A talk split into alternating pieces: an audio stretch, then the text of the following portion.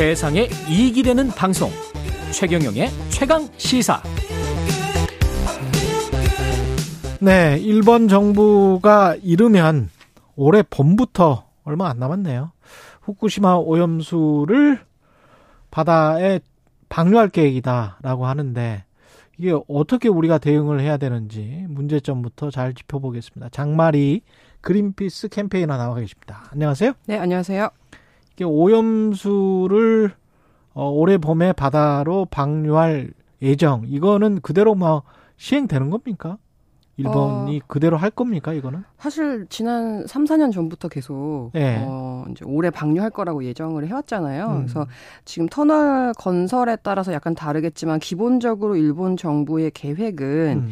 올해 안에 네. 올해 늦어도 여름에는 어, 지금 130만 톤 저장되어 있는 그 오염수 중에 일부를 방류하기 시작한다.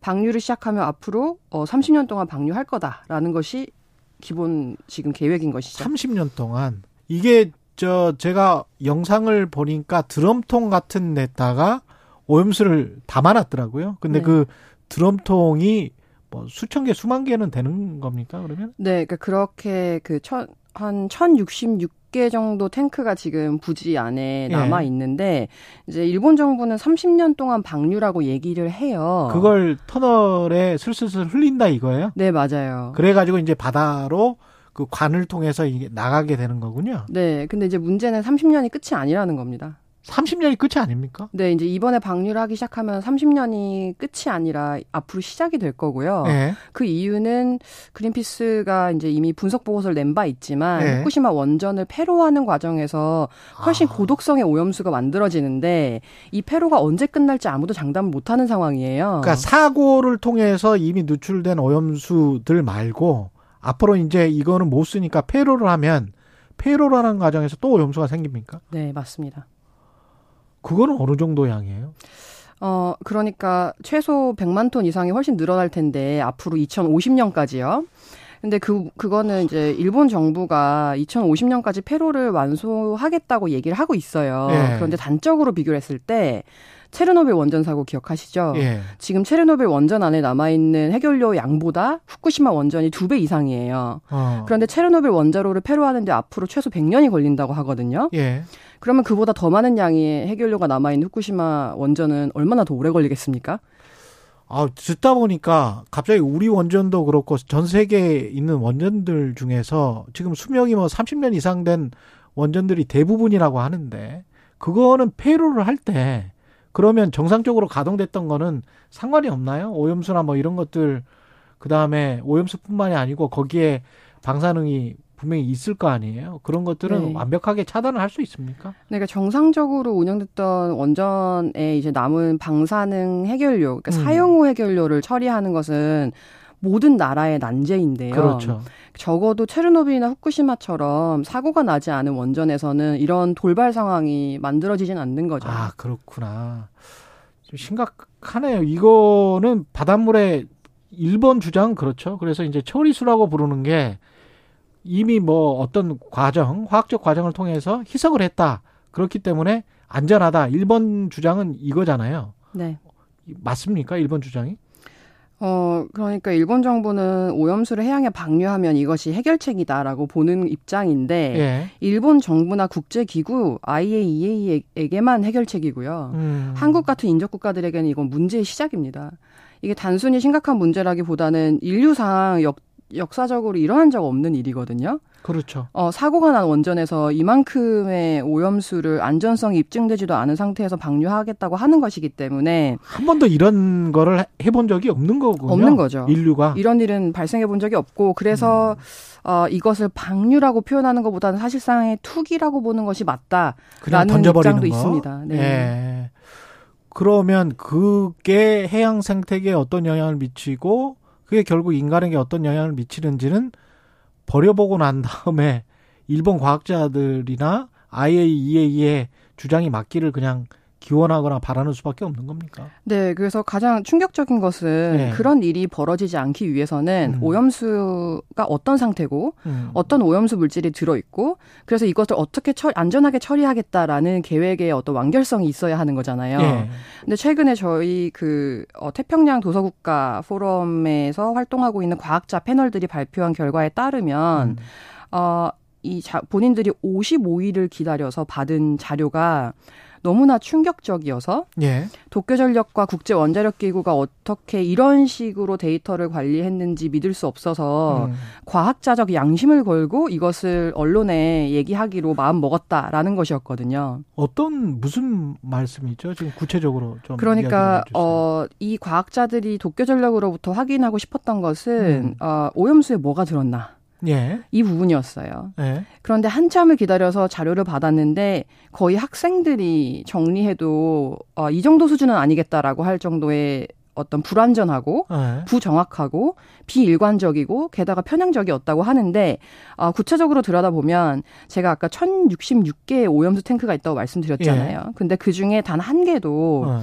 오염수 안에 있는 64개의 방사성 핵종에 대해서 단 한 개의 탱크도 제대로 조사하지 않았다. 어. 아, 그리고 원래 이 오염수의 특징이 방사성 물질이 포함되어 있는 물이잖아요. 네. 그래서 탱크에 가득 채우면 맨 하단에 네. 그 화합물과 섞여진 음. 그 액체 폐기물, 약간 찐득찐득한 형태의 음.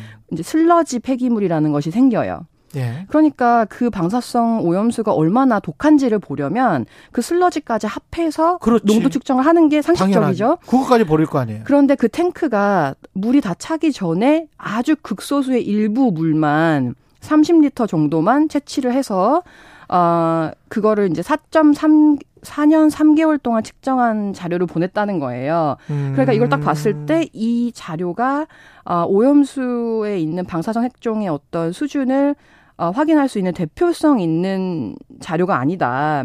그리고 어떤 탱크를 어느 기간 동안 측정했는지라든지 혹은 방사성 핵종이 각각 어 이제 기호를 가지고 있거든요. 예. 그런데 그런 기호도 다 틀려 있고 기본적으로 화학적이거나 물리적인 법칙을 다 깨는 데이터였다. 이제 이런 결론을 내렸어요.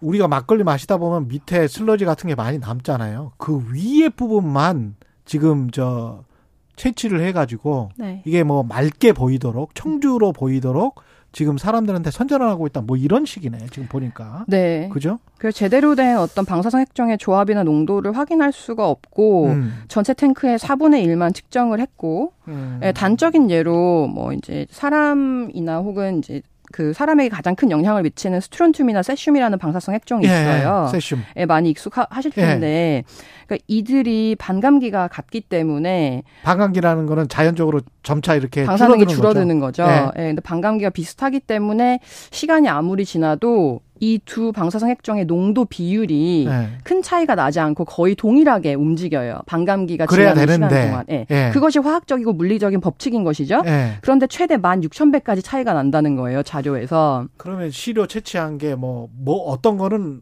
어, 뭐 많고 어떤 거는 적고 해가지고 지나치게 일관적이지가 않다. 이거는 과학적이지가 않다. 이렇게 말할 수가 있겠네요. 네, 그래서 예. 종합적으로 보면은 안전하다고 말할 수 있는 근거가 없는데 그러네. 안전하다고 말하는 것이다라는 음. 어떤 증거를 가지고 온 거죠. 안전하다고 말할 수가 없는데 안전하다고 말하면서 그 증거만 들이대고 있다.